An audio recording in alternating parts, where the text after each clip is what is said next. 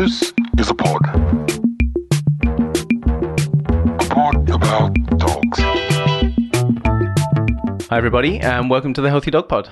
Uh, we're, today in the studio, we have myself and Sophie, as always. Hi. And with us, we have Vet Behaviour Team, Amanda Cole and Heather Chi. Welcome to the studio, guys. Thanks for having us. Thank you. Why don't we start off with a little brief introduction as to who you are, what you do as a company, and um, yeah, just lean us in. Um, Amanda and I are behaviour vets, and we met working at the RSPCA a few years ago, where we were managing their veterinary behaviour department um, and helping rehabilitate dogs in the shelter, as well as offering support to um, patients who came to the RSPC vet hospital with behaviour problems. And since then, we have been consulting. We offer in home visits for dogs who have issues, probably more emotionally um, and in terms of their mental health, um, rather than the training aspect of things. Uh, so, issues like separation anxiety, noise phobias, generalized anxiety. And we often find that uh, people come to us when they find that they've reached a limit in terms of their abilities to manage a situation and they're becoming quite frustrated. They've tried training, it's not happening, and then we're sort of the next stage. So you're looking at it um, as well as a management and uh, training element, which you know that's obviously where you've got a lot of experience in in that regard. But you're also looking at it as like a medical perspective. Absolutely, because we're vets, we can take in consideration sort of a holistic approach, including the physical well-being of the animal as well as the well-being, because we know that they're often very interconnected, and it's easier to have that kind of wider perspective. Yeah, that's fantastic. I mean, that's really similar to what we work. Well, that's why we work together so often. um, and I think that's something that a lot of people probably aren't even probably aren't even aware of it, or uh, it's probably just becoming aware of is the fact that the emotional response of the dog does it determines the behavior in so many on so many levels, and um, you know just training alone and is not always enough. It's actually understand. This is where something that you guys definitely helped me in my learning was understanding the emotional response of the dog in terms of its effects and how its brain works and all of that cause and effect. Yeah, I mean, I think there's a sorry about my voice, I've got a cold. um, but I think there's a really major misconception that uh, dogs that are what people would call badly behaved just haven't been trained properly or aren't obedient enough. Whereas um, what we find in in the cases that we deal with is that the the emotional stress or the anxiety um, causes the animal not to be able to respond in what looks like an intelligent way. So most of our clients are very, very, very smart animals, but their anxiety means that they can't learn in a given um, environment or they can't process information normally the same way as a child that's being bullied at school may be very very very intelligent but unable to process information in a in a heightened emotional state so we try and um, address their anxiety organically so that they can start responding to the world more normally and show how wonderful and intelligent they actually are. Yeah. I think it's uh, something that we see a lot is these dogs that we work with get branded as stupid.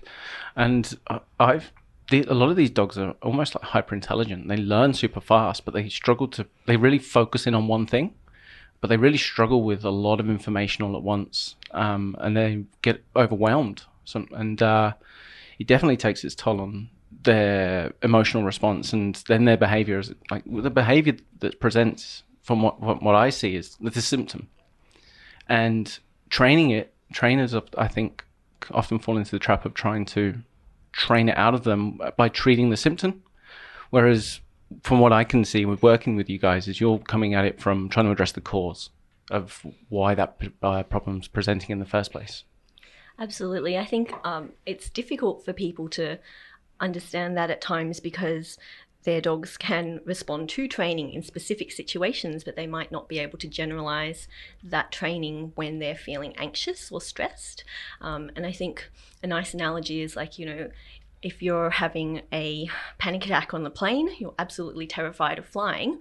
If someone's sitting next to you and trying to ask you to do something, normally you probably would be able to respond to them quite well and in a rational manner. But if you're having a panic attack, you're not able to be able to function in any normal kind of capacity.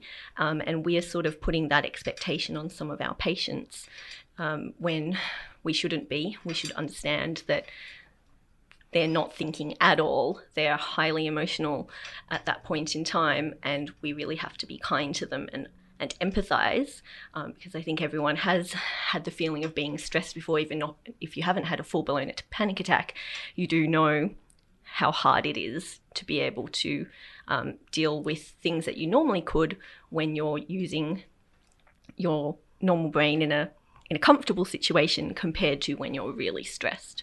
Yeah, that's. Um, I think a lot of people are still reprimanding that and out of fear of um, rewarding that negative emotional state, that uh, that panic attack, like you're saying, and um, I just still laugh at that to be honest because I always relate it back to you know if somebody's having a panic attack next to you, you know you could either ignore it and like the old myth would say like if you pretend to be really confident then your dog will pick up on it, or you could punch them in the face like correct it with a check chain, or you could offer them a brown paper bag, and go hey here's something to make yourself feel better, bring you out of that irrational reflexive brain and start thinking again rather than trying to train them in that moment.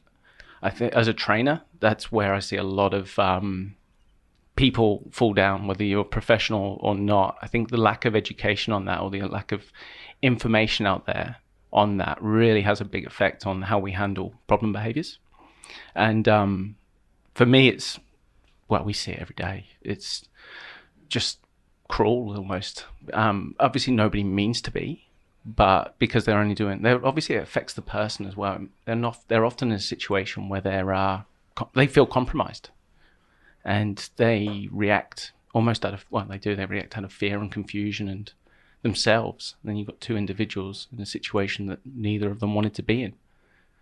It's um, yeah, it's it's something that I learned a lot from uh, about how the dog's brain works, and it's not dissimilar to ours, is it?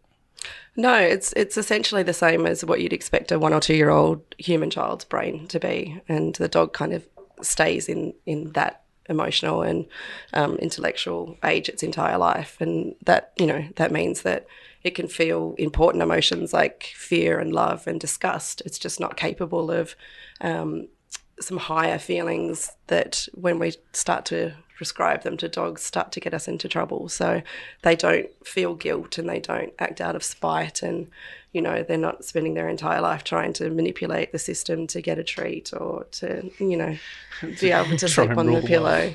World domination. Um, yeah, exactly. so I think um, in a lot of respects, the you know society expects too much of dogs, but if we bring it back and bring it back to the human um, equivalent. You know, we know that a one year old child is going to get upset about a lot of things, and there's no kind of necessarily talking them through that. We just have to help them through it. Um, but the society at the moment expects a dog to be a good dog.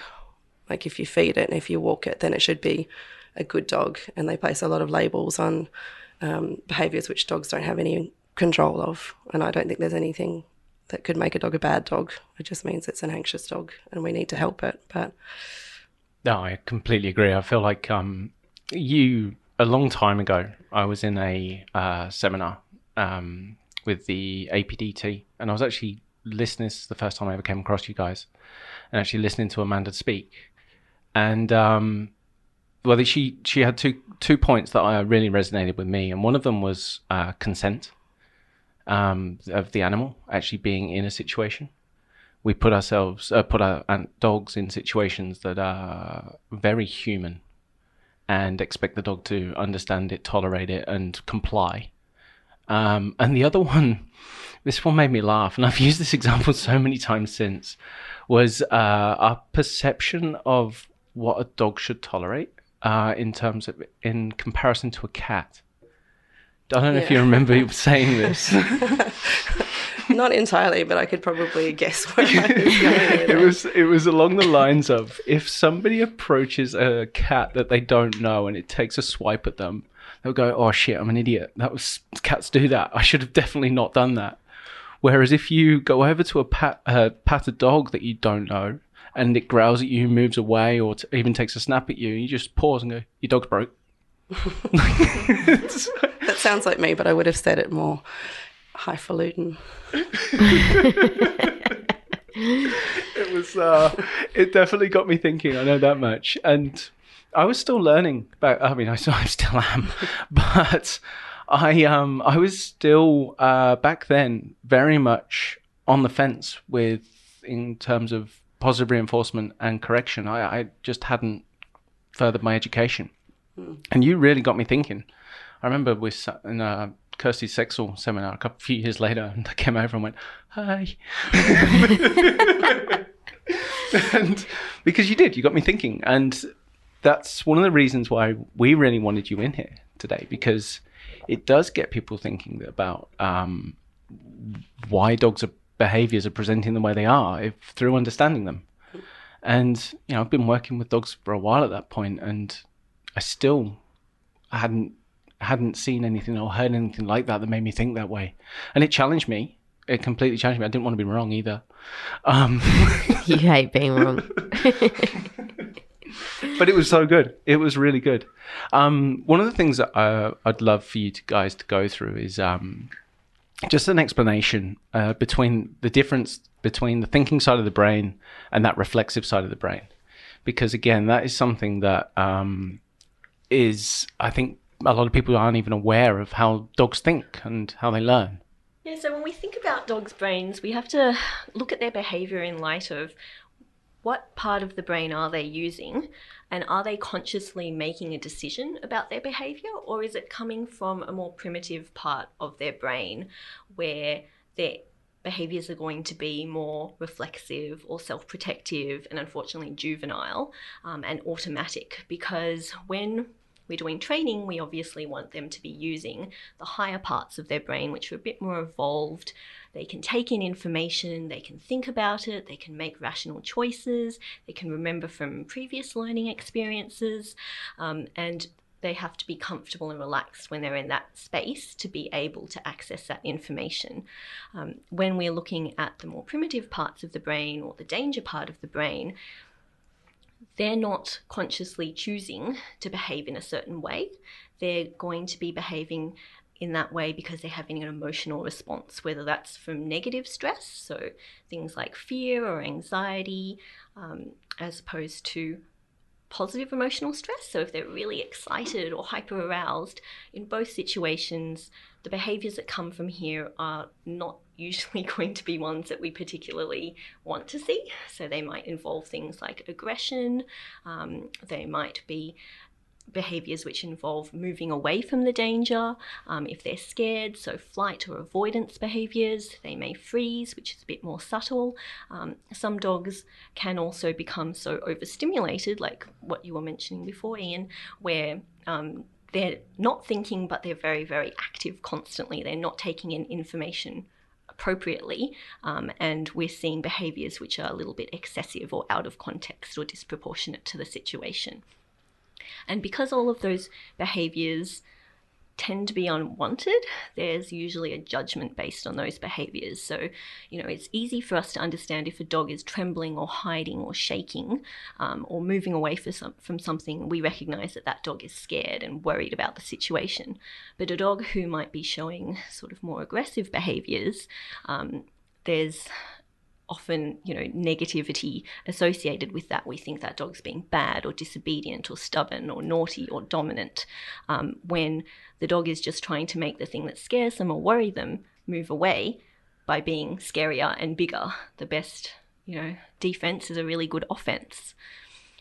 Yeah, and I think uh, a lot of dogs, they, a lot, sorry, a lot of people, they'll say to me, "Oh, my dog shouldn't be scared of that. It's it's half its size, or it, it doesn't matter." If, in my opinion, I'm scared of wasps. I'm scared of spiders. i'm scared of slugs I'm not scared of anything. I want to be Amanda. it's Yeah. um, you know, every the dog gets to choose what stresses it out, um, and whether you deem it a stressor or not is completely irrelevant according to the dog. and um, and yet, yeah, like a lot of people maybe they'll go, oh well, you know, you should shouldn't be scared of that, you pussy, and kind of drag it in and throw it in the deep end, and um, it's the same with our, I think, with that hyper aroused brain as well. People go, I think they set themselves up to fail a lot. They'll, they'll, for example, they'll rev the dog up, and I think classic one we see is when people have guests over, and they'll spend the first ten minutes throwing the, like the ball and chucking it around, and after ten minutes, they go, "Why won't the dog calm down?" Because you've been running it and like spiking its adrenaline for the last 10 minutes. It's because it's like feeding it sugar and then going, hey, mate, why, why are you up there? Give it something to chew. oh, these days, I'm like, put the balls away when your guests come over and leave out something to chew because uh, nobody's ever picked up a goat's horn and lobbed it across your living room. Maybe not to the parties you go to. I want to know what, what parties you guys to. That's another podcast. but I think there's a lot of energy put into yeah trying to rationalize anxiety, and it's it's futile because the definition is that it's you know a bad feeling about something that isn't bad.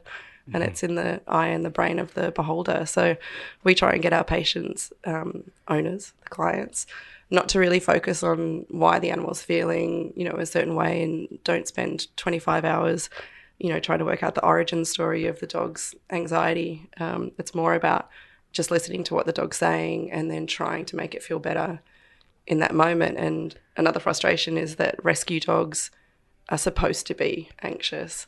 And that that's really frustrating for us because they don't have to be anxious. Like we understand that they've come from a situation that has bred anxiety into their brain, but that doesn't mean they shouldn't be treated the same way as if we know that a dog was hit by a car, we'd still give it pain relief even though we know why it's in pain. Like yeah, it's been through a trauma, and eh. you've got to treat it that way. Eh, yeah, exactly. But I think people treat emotional trauma so differently in that if they understand why it happened, you know, he was hit as a as a puppy, they think that it's a normal response for the dog to be afraid of all men after that. When the reality is, if the dog's treated, it doesn't have to be afraid, and that's something that we hit our heads against a fair bit. yeah, like people go. I actually did have somebody just the other day just go, "Oh, it's a rescue. Of course, it, of course, it behaves this way." So, if not help you, I mean, fair enough. You've accepted the situation, um, but your dog could. The quality of life for your dog could improve, and I think. Uh, I mean, this is this is something that I think we all see uh, is people wait for the behavior to affect them before they Yeah. get help, and um, this is where if we actually are aware of dog body language, how they're communicating, and what they're actually signaling, um, we would have a better insight into how they're feeling. And um, you know, the we we call it the four Fs, don't we? The responses to stress and um, fiddle behaviors, as displacement behaviors, comfort behaviors, whatever you may call them. Um, they are the body responding to a heightened state of arousal when that amygdala fires. And good or bad, like you like you say, Heather, it's it's could be something really that the dog enjoys, but it's still starting to behave reflexively, and we should at least acknowledge it and note it in our mind as to which way it's going from there. Is it continuing to escalate, or is it did it notice something and then settle?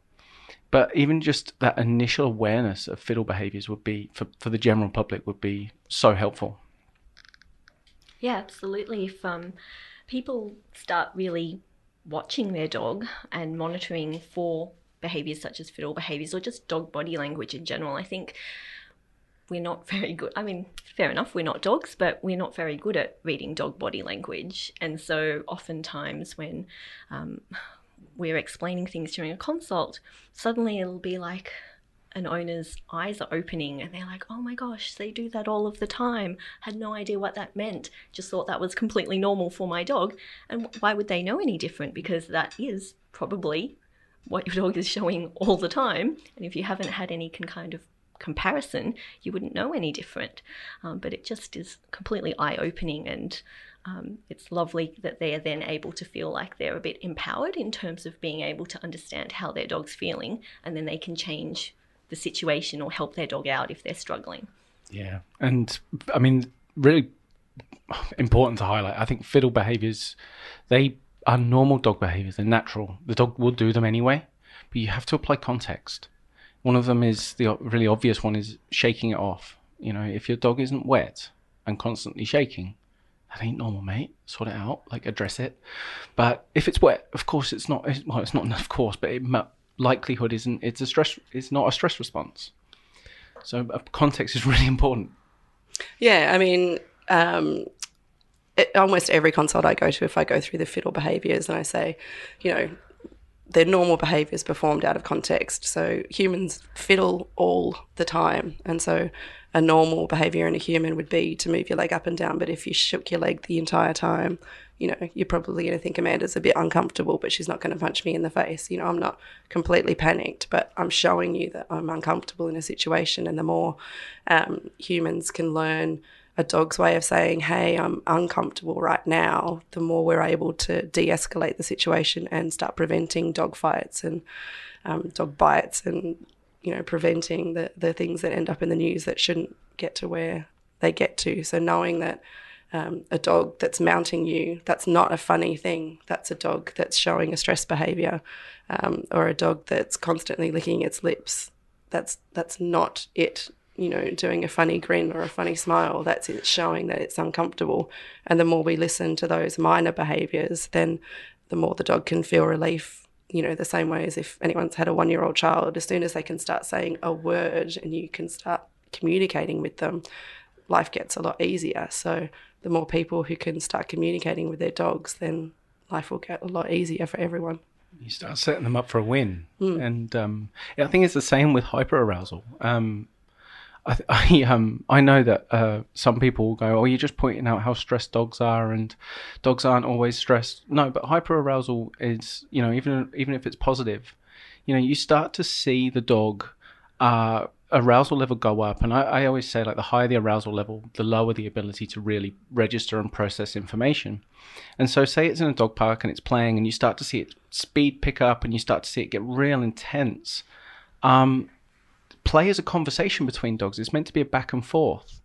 By stepping in earlier and noticing that your dog is starting to act reflexively, starting to not listen to the other dog's conversation, you mean you start to bring them out, call them away, start to get their thinking brain active again. And just with some simple recall exercises, I just ask people to call your dog back regularly and get it to sit in front of you for 30 seconds and reward it and watch the dogs go from this like wide-eyed monster staring at you to this dog that starts just breathing and relaxing. And instead of reprimanding it when it goes wrong you can by spotting these body language signals and keeping that dog in the thinking side where it can process information and really comprehend what's going on around it you set it up and you up for a win because you don't want to be reprimanding your dog either nobody calls us when it's going well and they've, they've always tried reprimanding first I think that sometimes that's what people think they're doing the right thing by doing that until they know better. So it's a tough one. a lot of what sorry a lot of what we do uh, all of us is that proactive approach preventative care preventative care would be the same. Like that's what we as vets do, and probably you as trainers. Like, you know, puppy preschool, preventative care right from the start. For us, vaccination, we don't want to wait until, you know, the dog has parvovirus and then has to stay in hospital for a week afterwards trying to fix the problem. Why wouldn't we set things up to succeed in mental health as well as physical health and social health? Um, if we can possibly make a difference, then's the time to do it rather than after the fact, then you've got a problem. yeah and i think when a, when somebody's called yourselves and and us as well you know we will go in and i think uh, a lot of people may be expecting um, the the problem to be solved um, and um, Like this. Yeah. and if, but if that dog is carrying um, stress, if it's been going through this for a long period of time, um, and that's pretty normal, is this this has probably got to a point, like I said earlier, when it's now become a problem for the person. The dog's probably been going through this for a while. It doesn't just re- we've doesn't just magically get better. We do actually have to. Allow, one of the things we encourage is a stress break to allow it to recover, to go your dog has been exposed to this high emotional state, this irrational state for so long. No, it's not thinking straight. And just like you and me, if I've had a real busy time at work and I'm under the pump, I need a break. I need to take a step back and zoom out and go, oh shit, I'm not actually thinking. I'm not, I'm, everything I'm doing right now is just a reflex response. Um, and I'm just putting out little fires everywhere, but the house is burning down. Zoom out. And it gives, I mean, from our perspective, it gives people the opportunity to breathe as well. Even though they might want that problem solved right now. If you go, look, you don't have to throw your dog in the deep end. You don't have to go and reprimand the dog and stand there in a stressed out place that you don't even probably want to be in yourself and get in a shitty frame of mind. I think it gives everybody a better, more breathing space. Yeah, I think um, you know, I think when we're called out to a consult, the the picture that the client has is that Heather and I will come out with some kind of dog whispering wand, and we will be doing all this hands-on stuff with the dog, and um, somehow, you know, manipulating it into some type of magical dog. And the reality of what we do is we spend a few hours talking to the client and explaining actually what's happening inside the dog's brain so that the client is then given permission to to release and to take a break and to actually be the dog parent that they want to be because generally before they've seen us they've seen um, some people who may not be using science or current science um, as a method of communicating with the dog. Um, and if we think about neurologically what what that dog's been going through it started off with um, an anxiety pathway that was maybe a dirt road. And every time it goes down that pathway and every time it's exposed to the trigger, whether that trigger be another dog or a person or being alone, um, and wasn't helped through that, then that dirt road becomes a highway. And so giving the owner the permission not to go down that highway and to take a break until we can get their brain functioning so that we can build new roads is actually um, we find quite a relief for our clients. They kind of exhale at that point that we're saying, you know, you don't need to do this. You don't need to bat your head against the wall every day because it's not working because your dog's brain isn't functioning right now. So if we take a break, get it functioning, then all that work that you put in, um, you'll get a result as opposed to asking your dog to sit 25 times a day and it only responding once. so And when we think of mental health, you know, it's similar to other forms of um, long term chronic disease management.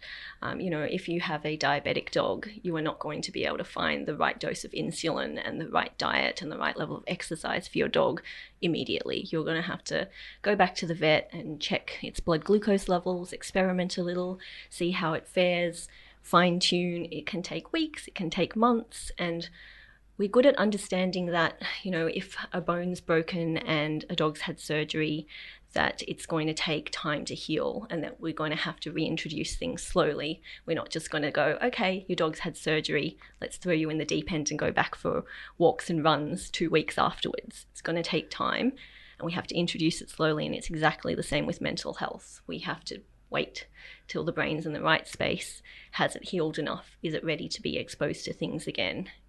Going to be a long term journey. And that's where we step in afterwards as trainers, and we int- reintroduce the dog uh, to the world at a pace that it can cope with without flooding it. I think um, one of the counter arguments I hear a lot is uh, counter arguments for against positive reinforcement is it works until it doesn't, and in my opinion, it works until it's flooded. Don't flood it. It's not that hard. um, you just if your dog is acting um, reflexively, you've exposed it to too much. And if you're then forced to, if you feel then forced to correct it, you've flooded yourself and your dog. Why? What are you doing? Why? Go, go back. Take a step back. Like you, nobody's winning there.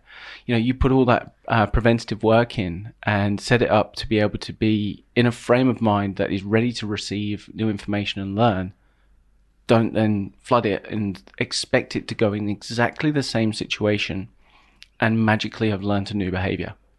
It's um I think uh, one of our other friends down in uh, South Australia, they uh, explain it like sand tracks. Um, if you go down that route enough times, it becomes ingrained. And one of the nice things that I think you guys always say is um, they're synapses that fire together, wire together. It's they just once that route has been travelled, you end up going down it again because that's the one you know. So as a trainer, working with you guys, we've got to go all right. This dog is now in a frame of mind to learn, but that doesn't mean that it's magically fixed. And um, yeah, we just this is why I enjoy working with you guys because you give us the best opportunity to actually succeed. So I think today what we hear a lot about is um, the stigma around mental health, um, humans, but also in dogs as well. You know, a lot of people don't really believe that it's true. I just want to hear your insight to that a little bit, a little bit more. Uh, science tells us it is true. I believe it. um, but yeah, I think people think that dogs, the dog's brain is so completely different than a human brain. But if you break it down, it's very, very, very similar. Like we have um, a part of our brain that's probably a little bit bigger and allows us to, you know, want to watch TV for 10 hours in a row. But um, essentially, the, the pure parts of a dog's brain is the same as the pure parts of a human's brain. And if we believe that humans can have mental illness, then we need to believe that that dogs can have mental illness. And I think, you know, the stigma around human mental illness is so extreme still, despite all of the efforts of, you know, Beyond Blue and all that sort of stuff, that, you know, people will still say you don't have depression, you need to exercise more and eat better and, you know, change your lifestyle. Well, Ian Thorpe exercised more than anyone in Australia and ate better than probably anyone in Australia and still had a severe mental illness. So a lot of our clients we see you know, one of the first things that they'll say is we've, you know, we walk him three hours a day. We, you know, and we just like nothing's working. We feed him the most expensive diet. It's not about diet and, and exercise. It's about addressing, you know, actually what's happening inside that dog's brain and allowing them time and space to to heal, as opposed to wanting them to be obedient because they don't have to be obedient. We want them to be happy. Yeah, yeah when somebody says to me, "Oh, your dog's so well behaved," I'm like, that isn't a compliment for me, if I'm honest, because my dog doesn't know how to lay down on cue. Um, but the reason why everybody notices is because he's so comfortable in his own skin. He is, um, uh, well, he's a happy dog that is so comfortable in, in his environment that he doesn't you know he doesn't present any problem and unwanted behaviors. Um, this emphasis that you know if we tire the dog out we'll make them happy. If we run them into the ground we've met their needs. I think i think uh, if owners put emphasis on making their dogs feel safe settled and comfortable um, rather than tra- training them how to sit and lay down then we would have far fewer problem behaviors to address in the first place Yeah. Even a lot of people say, as you said, with walking, need to walk my dog this many times because society says need to take it to the dog park, need to take it to the cafe, but it's not necessarily the best thing for your dog. Yeah, and it's not like that's not the natural state that most dogs want to be in. Yeah. You know, they, they don't want to meet a million other dogs. They don't want to go to a million different countries where they don't know the language and they don't know the currency. They actually like quite like their family and their home. Um, and interesting smells when they're not afraid of what's going to come around the corner and, and scare them. So I think people confuse walking with enrichment. And Yes. I want people to really look at whether what you're doing for your dog is enriching your dog or whether you're ticking a box and your dog's actually going through um, stress to tick your box. yeah Yeah, I like that. It, That in sounded a bit um, rude. It's true though. People Yeah. people have their own um, perception of what the dog might like instead of listening to their dog. Well, Yeah. In our consults, one of the things we ask is, "What are your fi- your dog's five favorite things?" It's quite interesting to see. People can recognize what their dogs actually like doing, but that doesn't always correlate to what their expectations of what a dog should like doing are. And so, if they have pressure about taking a dog to a cafe or a pub or walking it X number of times a day, and then you look at their dog's five favorite things, going to a cafe, walks is not one of them Yeah. why have a dog? Like, isn't it to make it happy and be part of the family and do things that they enjoy rather than what we think we as society should be doing with our dogs? Yeah, for a long time I've been saying we get a dog to make us and them happy. You, the only way you can really do it wrong is if you consistently do things that cu- cause you and them, you or them stress, and you either do it consistently or you start telling them off and getting stressed about it yourself. Like that's how you do dog ownership wrong.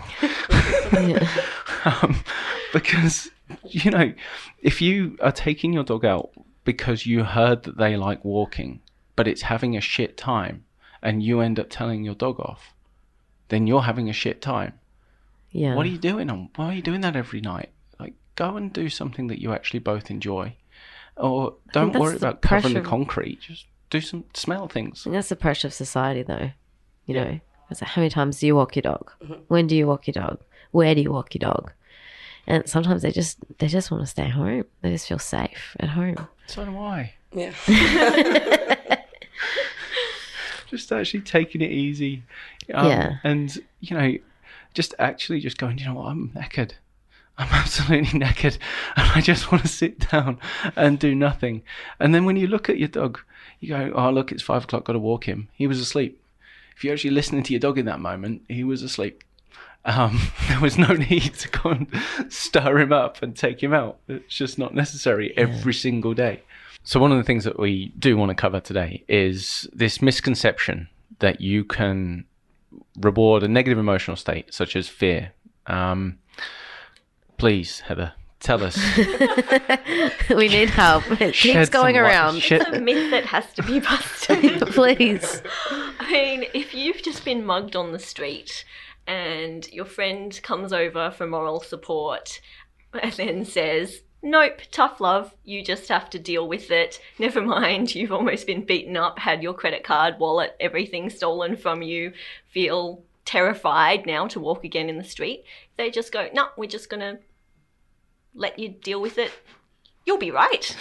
How is that going to make you feel? As opposed to if they give you a hug, they take you home, they give you a glass of wine and some chocolate, and are there for you emotionally. Are they making you in the future more likely to pretend to be scared about being mugged in the street in the future? No.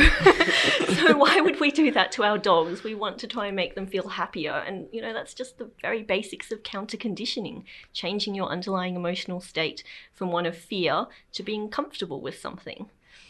Yeah, like when we're working with the dog, um, uh, from a behavior point of view, that it's not the same as obedience training. We are trying to alter their emotional state so that they feel better about something. So when they see a trigger, we create a positive association, not them to want to feel aggressive. I think I don't really know how that got confused. I really don't.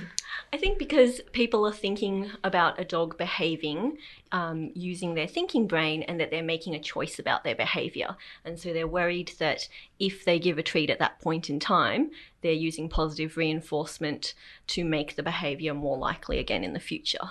So if we can distill it back down to what part of the brain is your dog using, we'll be able to know whether it's appropriate or not. So if the dog doesn't sit and you give and it's just stood there wagging its tail and you give it a treat anyway, you've not rewarded sitting. But if your dog is being aggressive and you give it a reward, you are altering its emotional state.